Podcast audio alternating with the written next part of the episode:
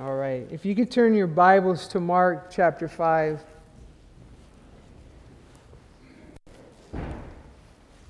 And I have to admit this morning that if you're new here this morning and this is your first time, well, just hold on.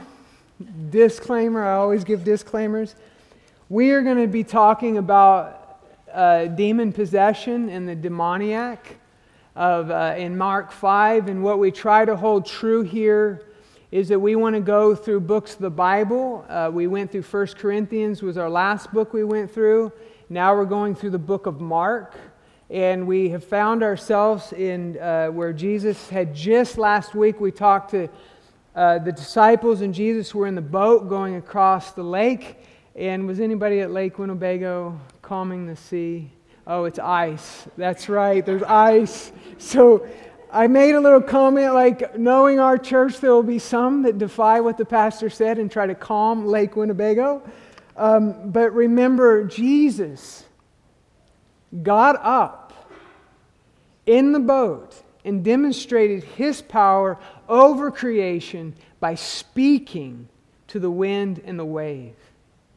And it t- became totally calm. And that is something that we're discovering in through the book of Mark, is Jesus is everything that he says he is. He's Messiah. He's the King. He's the Lord of all. And when it comes down to it all, we have to come down to this point. Is he Lord of my life? Is he King? Is he Master? Is all that I do according to his word and according to his ways, is that what I'm all about? And that's really what we're pointing to. And that's where we want to go as disciples and followers of Christ. You see, we have a world, uh, or we have a, a Western state that seems to think that just because you tag Christianity onto your name that you are a Christian, but that is not so. It is those who are born again and are following after Christ. Now listen, the, the hope of today is the cross.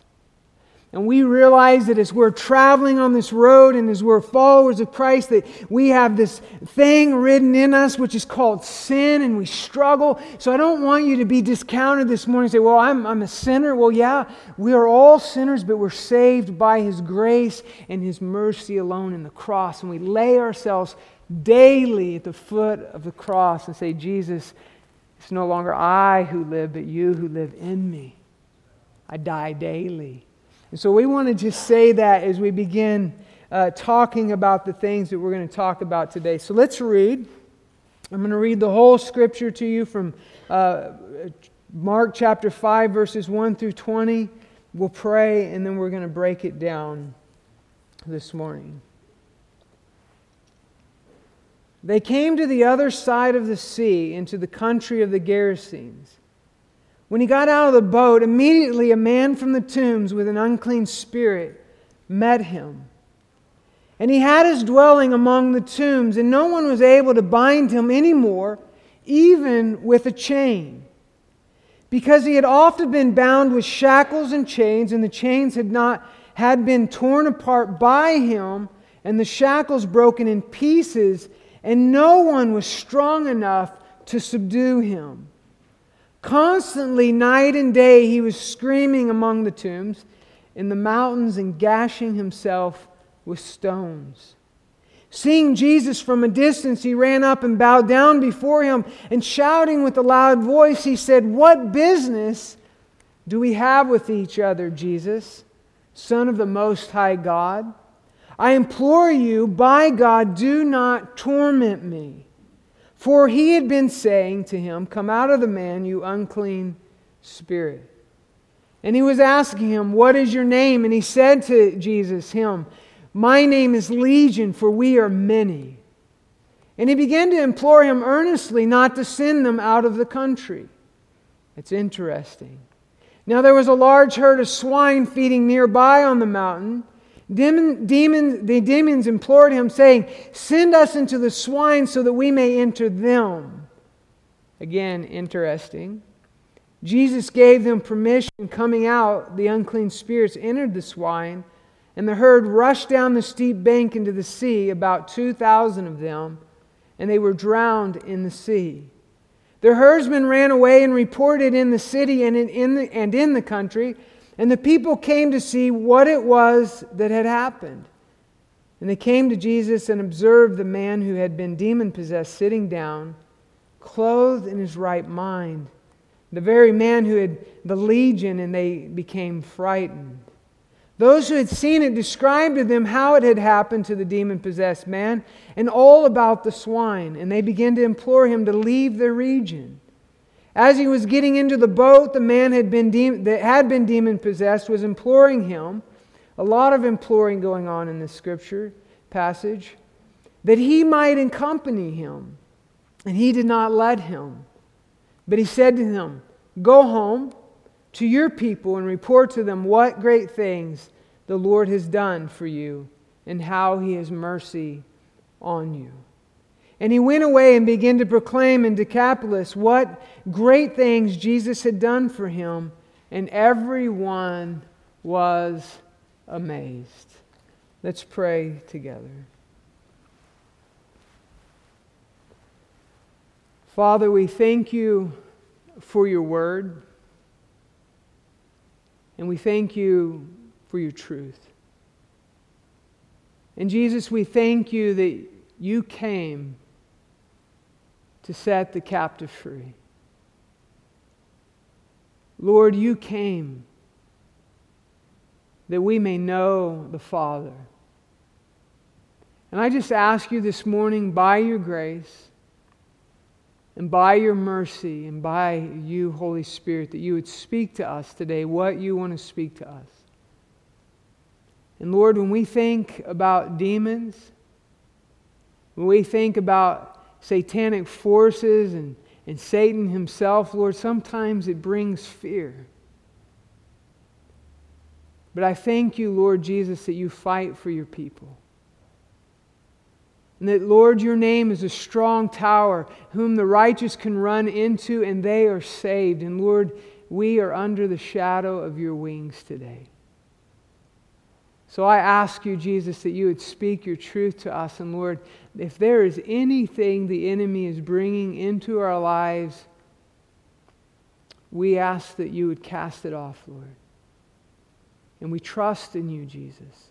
And so, Lord, would you please let us not close our eyes, let us not be blind to your word and close our ears that we cannot hear, but we ask that we can hear and give us hearts of understanding, so, Lord, that we may turn to you and be whole. And we just ask these things in your name, Jesus. Amen.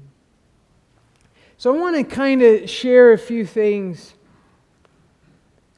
as we get started, and I'm sure as I'm going through the scripture that I'll expound on a few things and maybe give you a few life experiences that I have had. But I will tell you this, I wholeheartedly believe in the demonic. I wholeheartedly believe that people can be possessed and can look you straight in the eye and you know that there's something different going on. I remember a few years ago, it, some of you know my past, I was a needle junkie, and, and I loved uh, meth and, and different things, and I remember being freed from that. The Lord saved me, and I was born again, and like fifteen, about a year and a half into my salvation experience, all those things begin to shed, and, and just things begin to change, and right away in my life, I knew I was born again because everything had changed. My circumstances, my habits hadn't quite conformed to, to walking out the faith like it would in the following years. But I remember being free from the things that bound me. And I remember going to a Y WAM Youth with a Mission, and I always desired to be discipled and to have this experience of getting away and just learning and, and not worried about many things. And I was able to do that. And on our break in between school, and the Lord had already done a great work in my life. And I remember going to my dad's house, and my dad was a pastor at one point. And he totally walked away, and didn't walk away from Jesus, but walked away from his calling, and it was bad. Where he was my supplier of drugs. And I remember just talking to him and saying, Dad, why did you do that to me? Why did you take me into the streets of Tulsa and all these things? And he said, I just wanted somebody to know where I was at. And I'm like, man, that is just like Satan. To destroy the family, to, to take anyone down that he can. Well, I was at his house because God had done a work in me, and, and I was staying with him, trying to honor my dad and just telling him that I love him by my presence there. Well, he was gone. He was a hairstylist, and he was gone one day, and there was these two people in his house. And they were shooting up. So I walk around the corner. This is a small house, and here they are, and, and there's this wicked lady standing there. And we begin to have a conversation. And it really bothered me because I'm like, Dad, why? First of all, my dad was there. Why did you allow these people in their house? You know where I've come from, so why is this happening to me? And then I began to talk to this lady, and she began to tell me things. And she said, I like people like your dad. And of course, I'm reeling, you know, I'm like, what do I do with this, Lord? Like, what's going on in here? And then she begins to tell me how she searches for all these keys to, to the underworld and all these things. It gets really, really weird. I'm like, I'm out of here. Okay? I'm not some superstar Christian. I didn't know what to do. But I left there and I said, Dad, I'm not going back to your house. And he went, and my dad was a loving dad. He went and kicked those people out, and I maybe returned later. But the point was this. I went back to school and said, you know what? That was a temptation. And I met Satan face to face. Maybe not Satan himself, but some demonic force I met face to face. And I realized right there at that time that this is real. And you see, we live in, and I'm going to get to the scripture, but we're going to have dinner afterwards, so I got a lot of time. Although it's forty-seven degrees, why are we inside today? I don't know. But you see, we live in a world that says science is all, and a Western mentality that, that we try to explain everything away. But if we realize that really science is only science if it is convenient for our narrative, that's what we're learning today.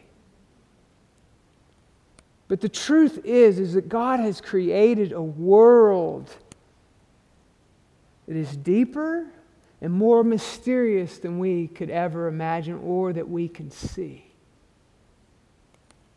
And so when we come to this subject, Jesus just got off. I mean, I can't believe, what would it be like if you were there with the disciples to think, man, I just got off the boat, that my world was rocked, and this man in the boat calms the sea, and then you get to the other side, the eastern side of Lake or Sea of Galilee, and you're met with Matthew says there's two demonic. So I don't know what that is about, but there must be two. But Mark only talks about one. And I don't know all the reasons in that, but there's a reason that the one was talked about for sure. And so they go across the boat, and here's what's interesting. I want to give you a little bit of scheme and geography to the area. Is it's the eastern side, and this is the non-Jewish side, where a lot of Greeks were, and Hellenistic, what we call Hellenistic Jews. And so the majority was not Jewish, but there were, of course, Jewish people there, which explains why we have swines and pigs, which are extremely unclean to the Jewish people. And unless they were just like Jews that did not follow, but I would say it's a little bit bigger than that. So that's why we have the, the swine in the story. And then also there may be speculation, and this is a little bit of speculation, is Jesus may have been taking his disciples over where he wasn't quite known. to get some rest, teaching, whatever. But Jesus can't go very far without attracting people. And here, I do not want you to miss this at all in this story, is Jesus attracts the demonic. So what does that tell us about Jesus? What does that say? Is I want to just say this, is that it tells us that all are welcomed in the presence of Jesus. And we know that the demonic is not flesh and blood, as the Scripture tells us. So this man that we call him the demoniac, the Gerasene demoniac, comes and, and he comes to see Jesus. And there's a clash of kingdoms. So I would like to ask us this, and, and, and really, the outcasts aren't welcomed in our churches. Let's just be honest. You ever been to a church where you're like, huh, I know there's not going to be any poor people that come into this church. Or, oh, I know there's going to be no messes here. But I want you to know that we should be attracting all types of people. Okay, but I also am fully aware that the church is not meant for these pews alone. We are meant to go out. This is meant for a place for you to be equipped, trained, and known, know things in the godly realm, and to listen to Scripture and discern things. But I just want to say is that the church should be a welcoming place for the outcast. And so when we see this in Scripture, there are a few things that we need to know. And, and I have to like almost say a timeout, because I know people's background is so often is we attribute circumstances of life way too, off, too often to the demonic. When the Bible promises us that we will have trials and suffering, and some of you know exactly what I mean. You've went through something pretty harsh in life, whether it's physical pain or some type of accident, cancer, uh, unforeseen death, and then all of a sudden somebody comes up to you and says, um, hmm, what's going on with you? And you know in the back of their mind they're thinking, hmm, what have you done? Or what is Satan doing in your life? And I, I remember I've had it said to me a few times is that we've been through sickness, and and the last time I, I knew is that when your kids are in a school of thousands, that sickness is part of the norm. And you'll get asked these questions, oh, you guys have been hit with sickness a lot lately. And you know, behind it all, you know and you feel, you sense something that maybe they're saying there's something wrong. And I want to just kind of dispel that this morning, because that's not always the case. But we see here the demoniac in Jesus, when he's coming, when he comes and he faces Jesus, he bows down, right? Immediately the man from the tombs with the unclean spirit met him. He bows down, but then it kind of stops in three and five and says, who is this man? And it says his dwelling was among the tombs. So there is something about the graveyard. And no one was able to bind him anymore, even with a chain. Because he had often been bound with shackles and chains, and chains had been torn apart by him, and the shackles were broken in pieces, and no one was strong enough to subdue him. Constantly, night and day, he was screaming out, and then he was taking stones and cutting himself. So I, I just want to really break this down just for a moment, is that there are some things that we have to attribute to demons. And when it comes to self-harm, when it comes to mutilating the flesh and wanting to go somewhere where you should have never gone, even so much to say for somebody here this morning, maybe it's suicide.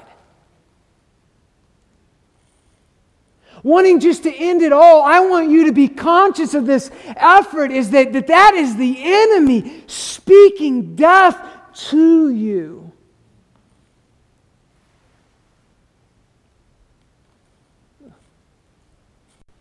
Jesus, the Holy Spirit, isn't going to come to you and say, end it all.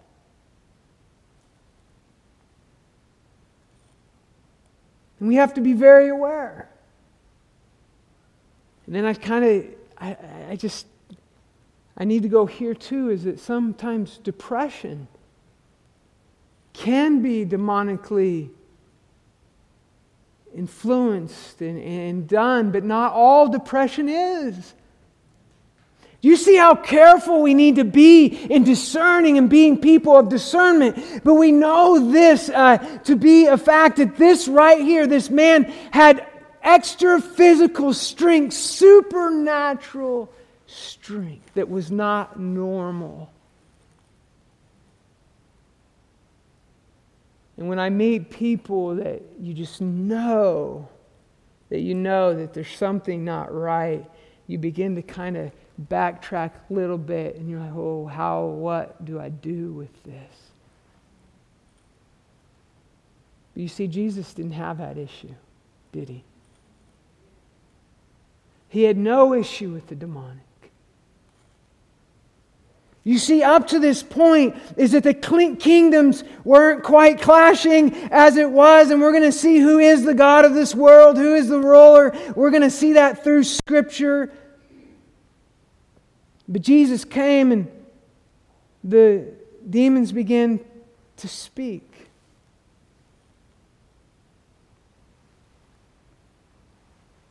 And they began to talk to him, and, and it's interesting because they say something in verse seven, what business do we have with each other, Jesus, Son of the Most High God?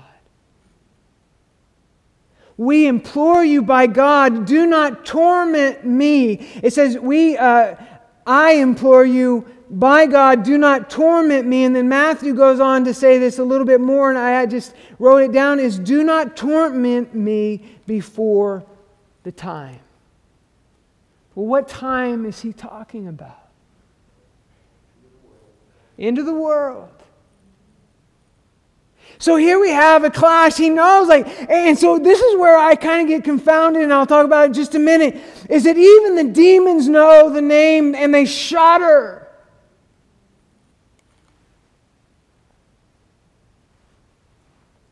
And we live in such a time as this that there is so much deception with even the realms of Christianity.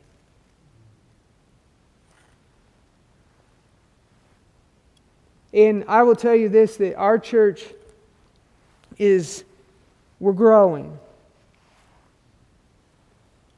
We're not a church that feels like we have it all together, or we have all the answers. But we have the Word of God. And that is what we're going to stick to. So let's just look at other scriptures this morning about demons and the demonic. Second Peter chapter two, verse four says this. For if God did not spare angels when they sinned, but cast them into hell and committed them to pits of darkness reserved for judgment. And I've said this to people because I've been put in situations, is that Satan knows your past, he knows the present, but he doesn't know the future. But yet he knows his future. Okay? So let me say it. When you're, and I guess I have to say this, is that you have to be careful where you put your trust into and what you're listening to. It matters. Revelation twenty ten says this, and the devil who deceived them was thrown into the lake of fire and brimstone, where the beast and the false prophet are also. And they will be tormented day and night forever and ever. And so that's what he's saying. Before time, Jesus leave me alone. It's not time yet. Revelation twenty, verse fourteen through fifteen. Then death and Hades were thrown into the lake of fire. This is the second death, the lake of fire. Uh, and if anyone's name was not written in the book of life, he was thrown into what? The lake of fire. And I want to commend you this morning that hell was not meant for us. But those who are not taking the name of Jesus and being born again by His grace and His mercy, and your name is not in the book of life, that is your future.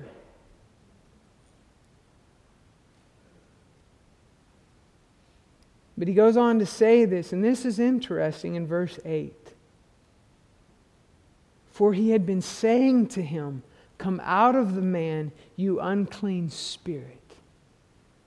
There's a word that I underlined here and circled, and he had been saying to him. So I would say this demon was a tough booger.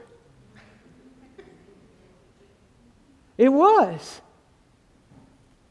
Because all other instances, what does Jesus do? He casts those demons out right away. They were gone. He would say, come out of them, it'd be gone. This one was different. And so what does he do?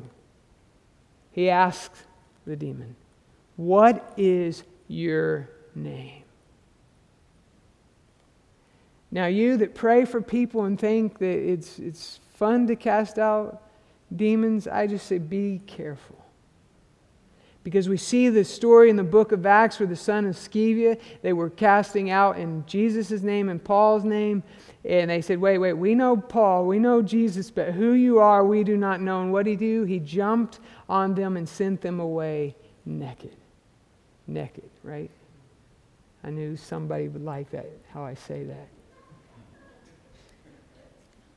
And the man said this, he's Legion.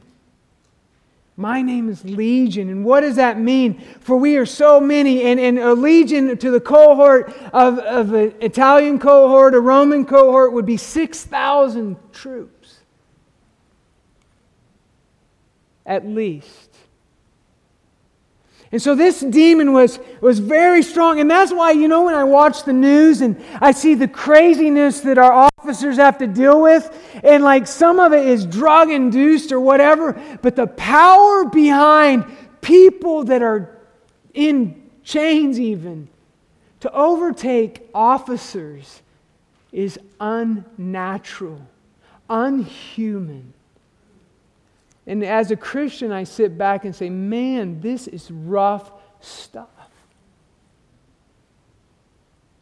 six thousand. And they begin to implore. There's a lot of imploring going on him. Earnestly not to send them out of the country. Now, I do not want to go out of context of Scripture. But there's a... Why did they say out of the country? And, Huh? Yep. Territorial spirits. Now here's what I want to say to you, and this is so important, is we take this concept from even Daniel chapter ten, verse thirteen. When Daniel had fasted and prayed, and it says this, but the prince of the kingdom of Persia was, was standing me for twenty-one days. Then behold, Michael, one of the chief princes, came to help me, for I had been left there with the king of Persia. And it's like, what are you talking about? This is weird. But it's not. And I will tell you, if you want to blow your mind, go to Genesis chapter six. And look at the Nephilim.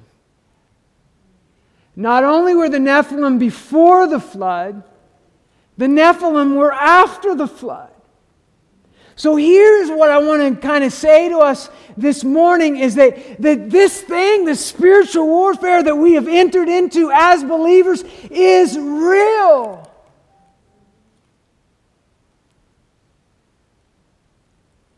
And I remember Alyssa and I, as we were taking the call to come up to the valley,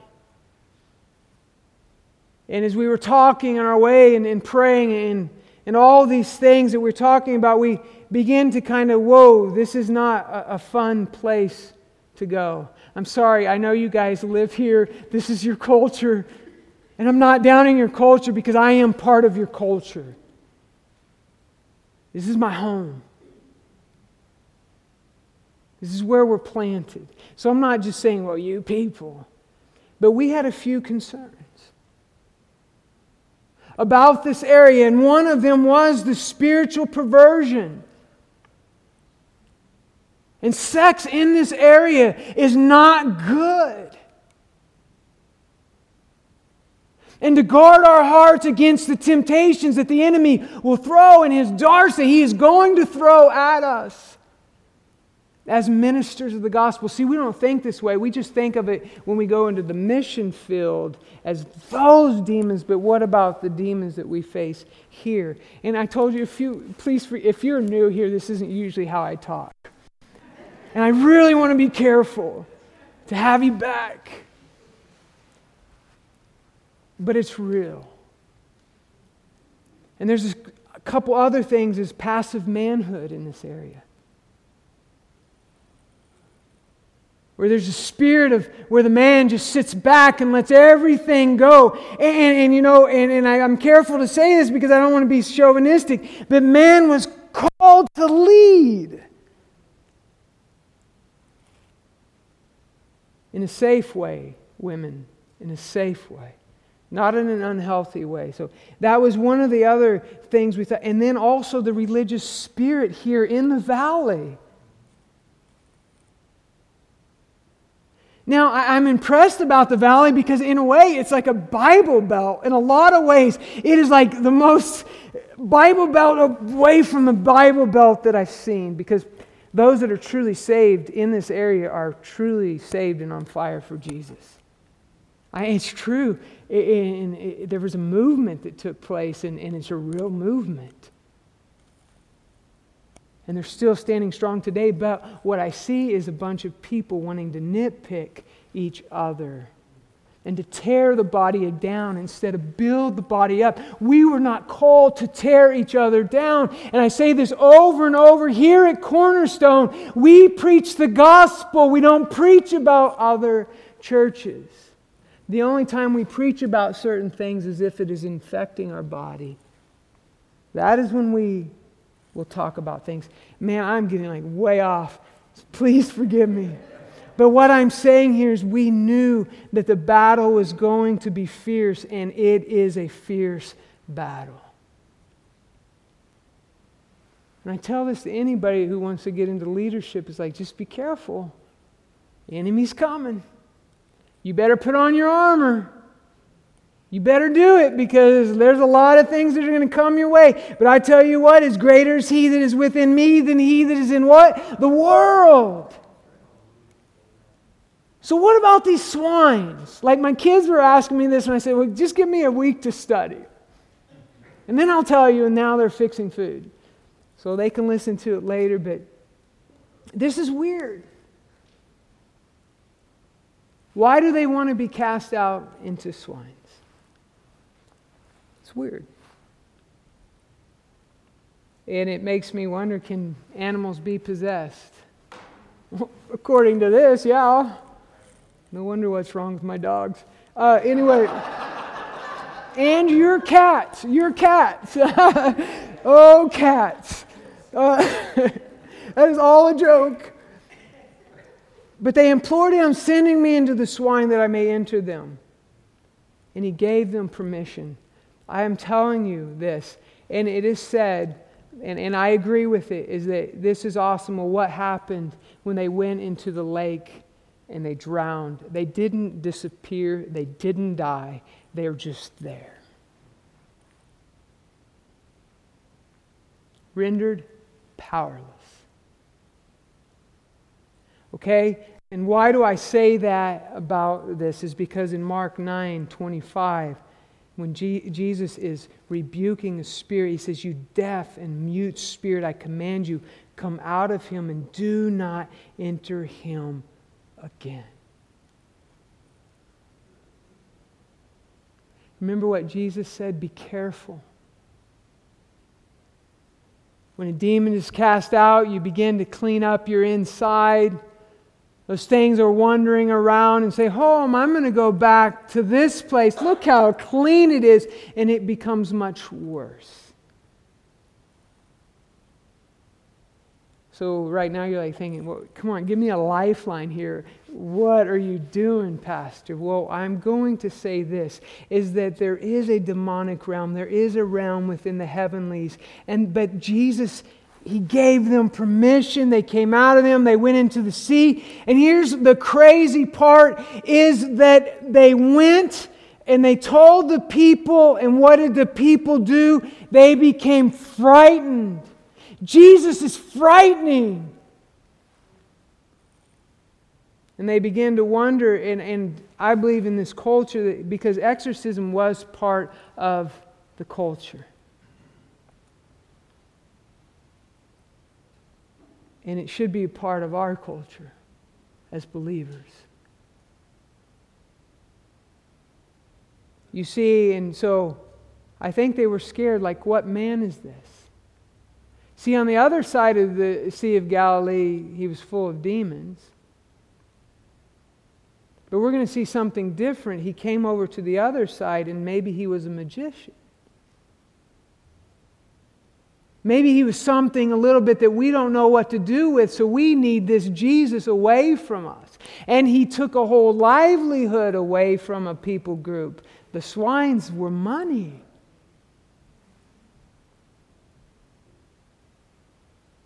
And so when they saw this and they observed it, that this demon-possessed man, this uncontrollable, was now sitting in his right mind and sitting there. They didn't know what to do with it. They had no frame of reference. And I think sometimes when it comes to the demonic, like, we don't have any frame of reference, like what this is about. We just get we just get in shock and awe and like, what is this? Let's go to First John four, one through three, and just to hang on with me.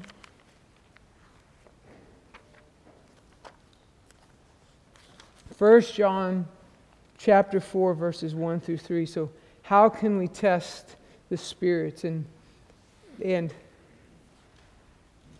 I laugh because as a non-denominal dom, denomination, sometimes just things can get really weird. I'll be honest with you.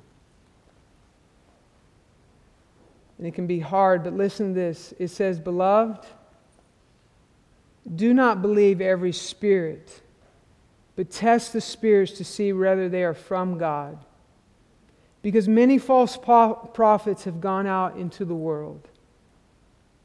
But this you know, the Spirit of God, every spirit that confesses that Jesus Christ has come in the flesh is from God. And every spirit that does not confess Jesus is not from God. This is the spirit of the Antichrist, of which you have heard and heard that it is coming, and now it is already in the world."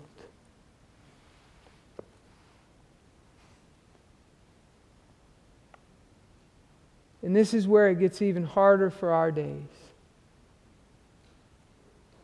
And I have to say this as a pastor, and I'm not pointing a finger at anybody. But we have to be extremely careful, because even in the body of Christ, there's so much speculation about the future. There's so much speculation. And I'll be honest with you, when I was looking at what is happening in Canada, and I see that Prime Minister stand up in front of the people and say the things he said, I look into that man's eyes and I said, those are not normal eyes. I can't explain it, but I know it's not normal. So we're dealing with all kinds of weird stuff right now. But even within the church, there's speculation. They're men that are just picking things out of their mind and their heart, and they're just saying them online, and then it's going out as if it's God's given truth. It, I'm going to tell you this morning that if it is speculation, it is just that, it is speculation. And we have to be extremely careful what we take in. And we know this enough.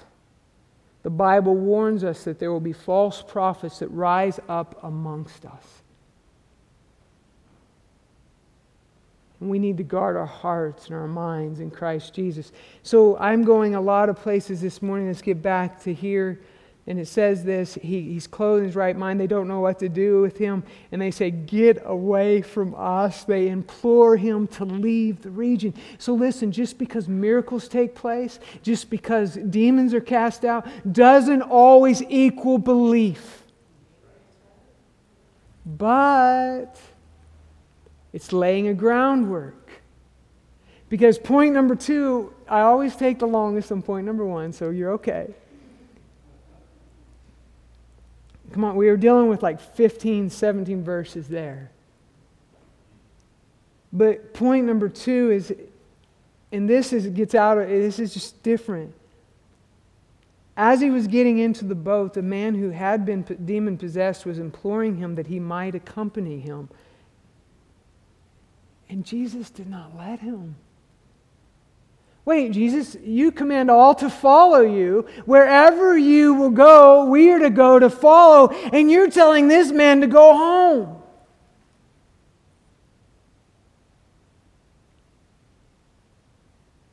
To your people. And report to them what great things the Lord has done for you and how he had mercy on you. And what did he do? He went away. He began to proclaim in Decapolis with what great things Jesus had done for him. And everyone was amazed. Yeah, because this life that was not under any type of control now was in his right mind. And Jesus says, go home, tell your people group all that I have done for you and how I have had mercy on you. Now listen to this. I want to talk to you about testimonies. Before you get carried away with your personal testimony, the words that you need to have, and this is what he's telling us right here, is all that the Lord has done and how he has mercy on you. I'm telling you, I have a testimony. But that's, that's a testimony. But it's really about what the Lord has done in my life. And about his mercy on me. And I am convinced more today that every day I get up is more mercy. More than I received it at salvation is mercy and grace that brings me to this moment at this time. You see, what does Revelation twelve eleven tells us? What? They overcame him by what? The blood of the Lamb and the word of their testimony, and they didn't even love their lives, this is my paraphrase, to shrink back from death. And so why did Jesus say, go home?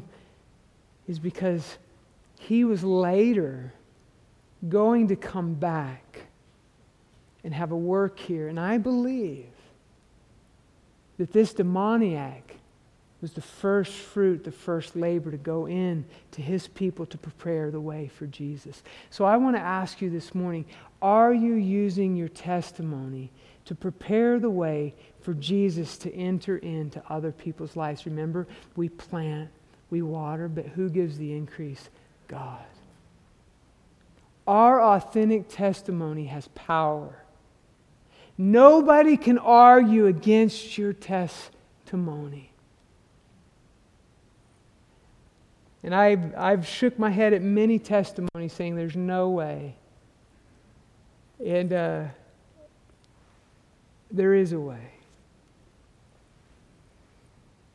Third point is Jesus. Jesus' name has all authority to set us free from demons. You see, I wouldn't be surprised here this morning if there were some of you that had experienced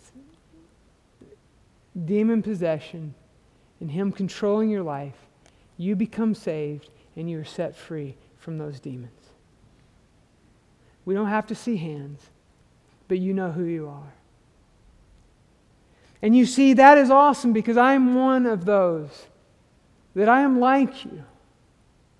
After I had become saved, I would go and and be on a basketball court for seven or eight hours. It didn't make me any better. I didn't turn into Michael Jordan. I sure wish I did. But it was just fighting off all the demons in my head, all the things that were just crying out and coming against what God was doing in my life. And then what happened is, the more I got into the Word of God, the more my mind began to be renewed, the more my heart began to change, and then no longer was those demonic influences having any power over my life. It doesn't mean He doesn't come and He's... all you know, like all of His notes. And it's tough some days to get up and just quiet those voices. But listen, we have power and we have authority, because the Bible tells us in John fourteen, and, and I'm going to end here, be pretty close to ending, John fourteen thirty, John twelve thirty-one, John sixteen eleven, who is the ruler of this world? Uh, it is Satan, and he has nothing to do with Christ. He is judged, he is cast out. And how may you ask how that may be? Look at Colossians chapter two, verse thirteen. And I just want to give us a firm footing this morning.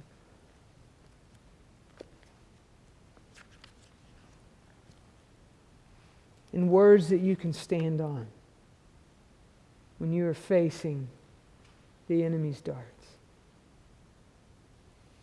Chapter two, verse thirteen says this: when you were dead in your transgressions and the uncircumcision of your flesh, He made you alive together with Him, having forgiven us all our transgressions, all of our sins. He canceled out the certificate of debt consisting of decrees against us. Like you, each and every one of us have this debt and decrees against us, which were hostile to us. And He has taken it out of the way, having nailed it to the cross. He nailed all your sins, all these things, the curse, all that. He nailed it to the cross. And verse fifteen says, and then He disarmed the rulers and authorities. He made a public display of them, having triumphed over them through Him.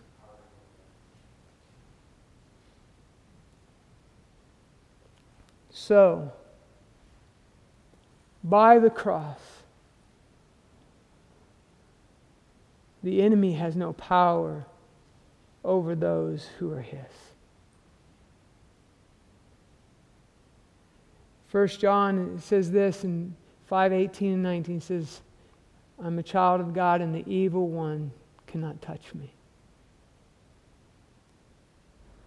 Okay, and so I want to ask you this this morning, is what are you so afraid of?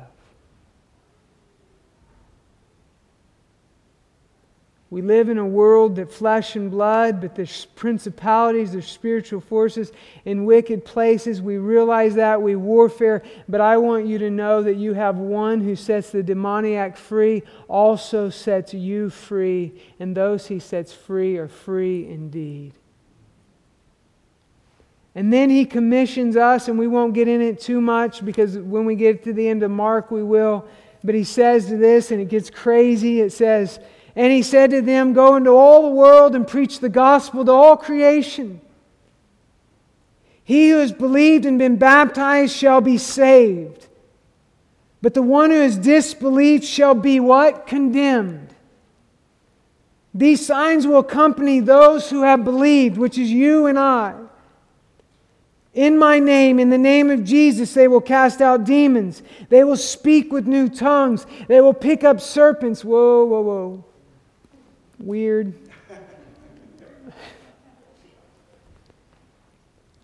And if you drink, and if they drink any deadly poison, it will not hurt them, and they will lay hands on the sick and they will recover. And I have to admit, when I hear these verses, I go to the Appalachian hills of Kentucky, where they take out the poison, they handle the snakes. We won't do that here. We're smarter than that. But here's the deal.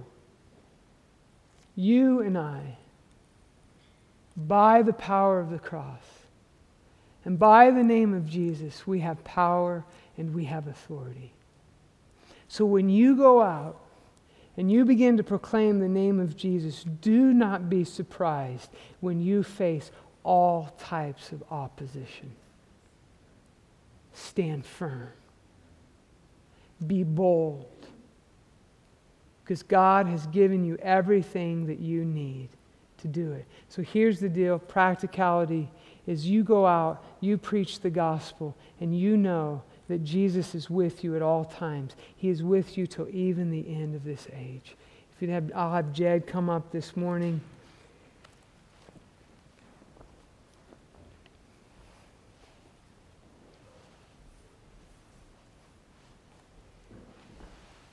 And I realize this morning that I've worked up your appetite, so we will feed you.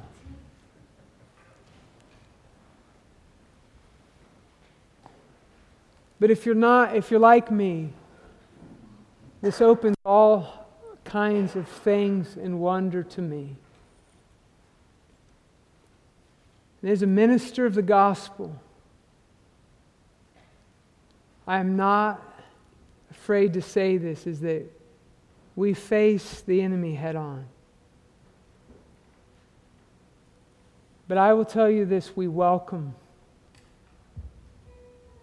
We welcome the hurting. We welcome the oppressed. And we welcome the possessed. Why? Because we know the one that can set them free. We know. And we want to be a church that knows who Jesus is. So what I'm going to ask for us today is the Lord would be merciful and gracious to us, and to show us what we're to do with this word that he has given us today. And I will give you some really good wisdom, is don't go out looking for a fight. It's not wise. But if the fight comes to your door, be prepared. Because it will surely come. Let's pray. Well, Jesus, we don't always know what to do with this story.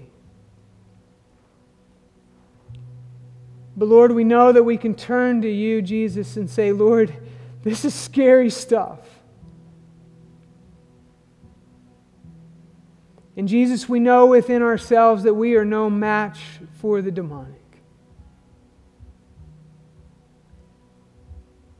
But Jesus, you have come. And you have set up your rule and reign in the heart of the believer. And Lord, we don't rely on the authority that we think we have. We rely on the authority that you have given us.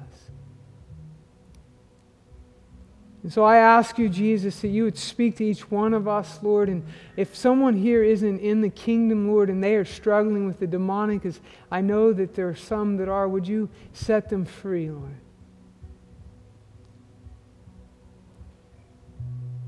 And Father, would you also help us to be kind and tender to one another?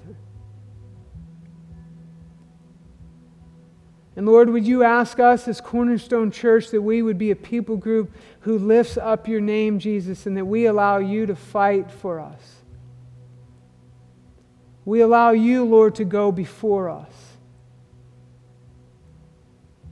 And Lord, oh, would you please set the captive free? Would you please set the captive free? We thank you for your power. We thank you for your blood. We thank you for your cross. We thank you for your resurrection. We worship you this morning, Jesus.